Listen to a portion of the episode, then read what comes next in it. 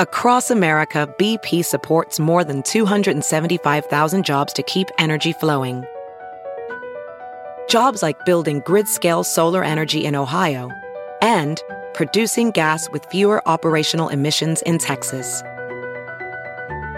It's and, not or. See what doing both means for energy nationwide at bp.com slash investing in America. Meet China's new gaming underclass. Written by Shen Lu.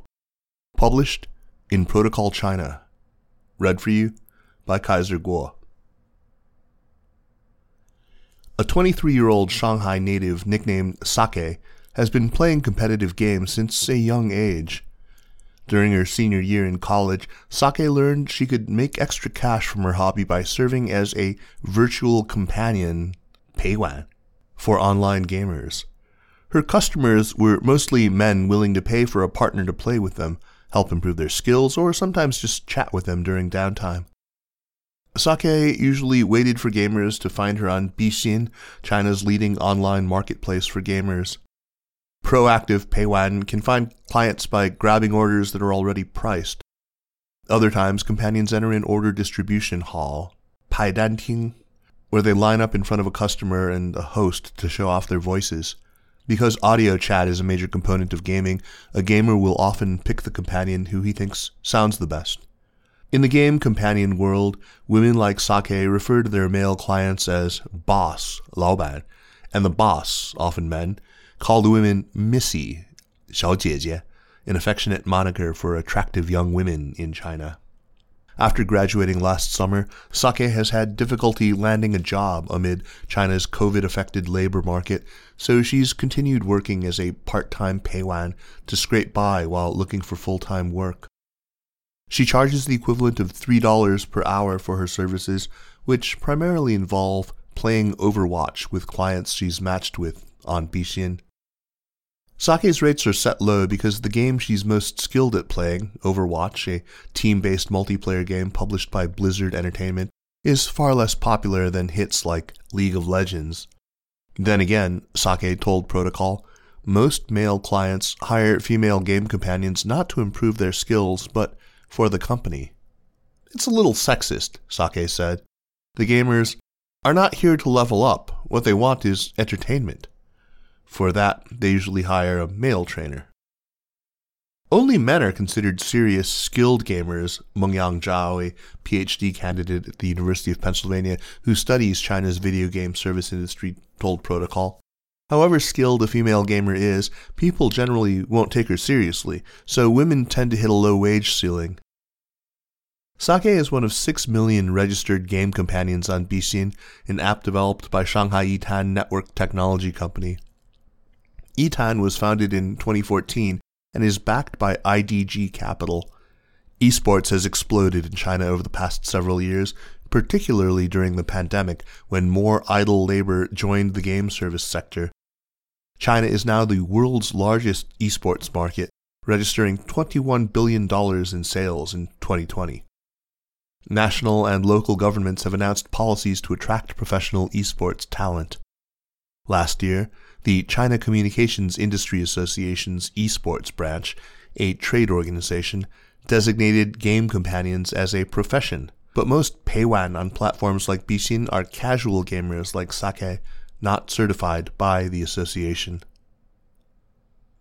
As with other thriving tech sectors like e-commerce and ed tech, esports has penetrated deep into lower-tier markets, xia chen shichang, beyond first and second-tier cities. During the first half of twenty twenty, Bixin attracted over nine hundred fifty thousand new game companions from rural China, accounting for almost half of the platform's new users. State media has praised platforms like Bixin for helping revitalize China's post-COVID economy by offering freelance gigs. But game companions exist in a corner of the digital gig economy that's given far less public attention than delivery workers, car-hailing drivers, and live stream hosts. It's a job virtually unique to China, according to Zhao, the Penn researcher, who said she has interviewed more than sixty Chinese peiwan over the past two years. In twenty twenty-one, The game companions for hire on marketplaces like Bixin were overwhelmingly female and were generally looked down upon by professional esports players and game developers. Most of them live in China's economic backwaters, rust belts, far-flung regions, and small towns. They tend to not have college degrees, which leaves them fewer employment options, and on apps like Bixin they are constantly objectified, harassed, and exploited. Being a peiwan can be excruciating work. In one extreme case, Zhao came across a peiwan in the northwestern Chinese city of Xi'an who slept only seven hours every three days so she could work enough to take home one thousand five hundred forty-four dollars a month. In order to get a higher hourly rate, many game companions will take overnight orders. The influx of game companions in the past two years has lowered the average hourly rates to about three dollars from the equivalent of seven dollars and seventy cents.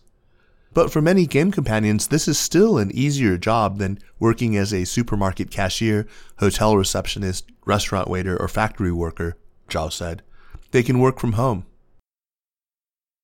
Bixin has had issues with users exploiting its social features and using the app to solicit sex.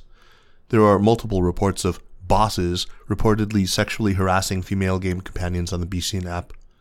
Last year, regulators in Shanghai summoned Bixin executives for talks and ordered it to pause one social feature that was harmful to the physical and mental health of minors and told it to improve its content moderation mechanisms. Much of the flirting, negotiation, and transaction now happens not on Bixin but during games and on WeChat. Bixin matches bosses with missies through a combination of A I and manual selection processes. Many of the profile photos, good-looking young women, are fake. The key determining factor for a boss to pick the companion he prefers is her voice. Many prefer a girly girl voice, Zhao told Protocol, and because female companions are more popular than their male counterparts, it's common for male game companions to use a voice changer to make themselves sound like a woman. Not only do the majority of the female game companions earn low wages, but they often have to play therapist to clients.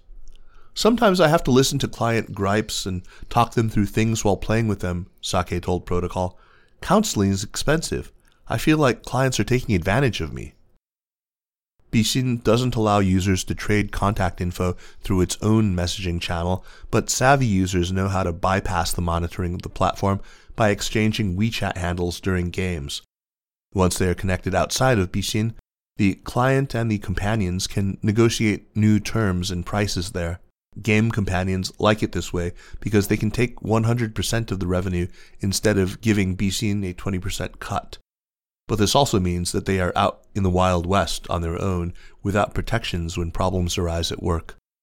To maintain customer relationships, companions have to constantly keep in touch with bosses on WeChat, even when games aren't in session, sending their effectively hourly wages even lower. Sake eventually became friends with a handful of regulars, but when she and her female friends play games for fun, they always seek other female partners because of their world experiences with greasy men, a slang term signaling poor boundaries.